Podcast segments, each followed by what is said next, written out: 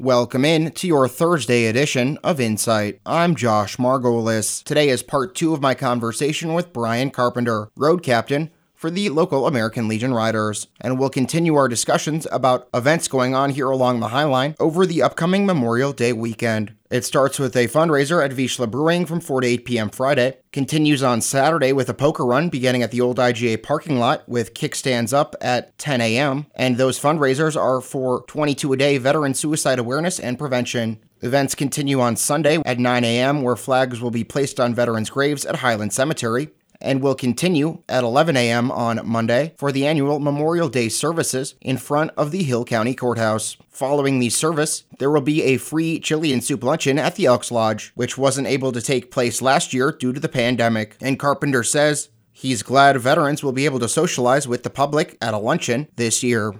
You know, last year was kind of a tough year for a lot of activities. I know they were all shut down and stuff. So for everybody to be able to come out and and uh, enjoy socializing again, that that that's a big thing for the community to be able to do. And I know a lot of people are tired of being cooped up in their houses and stuff. So it brings uh, brings the public out for a, a special weekend, you know, Memorial Day. It's paying, paying tribute to those who paid the ultimate price. So it's nice to be able to honor those and those folks in a in a special way, and also get out of the house and uh, bring the community back together, and hopefully get back closer to a, a normal.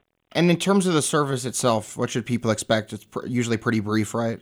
Yeah, we'll have uh, we'll have the national anthem sang. We'll do the 21 gun salute with the honor guard. Uh, we'll have a flag line there for that, representing all, each branch of the service, uh, and then the Elks and the VFW, the Legion, the Legion Riders, and a few other groups. They'll all place a wreath in honor at the memorial there at the corner of uh, the courthouse lawn there. Uh, usually takes about a half hour to an hour, depending on the way things go and how big of a, of a list that we have to read. Uh, last year, I think there was around 40 names read. I'm not quite sure what that amount's going to be this year. So you can probably expect right around 45 minutes to an hour, maybe a little longer. Is there anything else you want to add or you want to let the public know? Um, no, I, I think we covered just about everything. Hope to see a good turnout uh, out this weekend. Hoping for uh, good weather, God, God willing, and, and hope everybody has a safe and uh, wonderful Memorial Day weekend.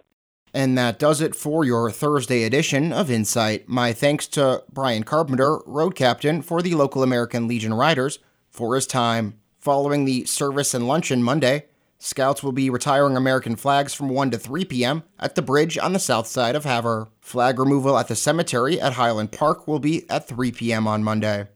For more information, check out the story with the full list of events on HighlineToday.com. For new media broadcasters, I'm Josh Margolis.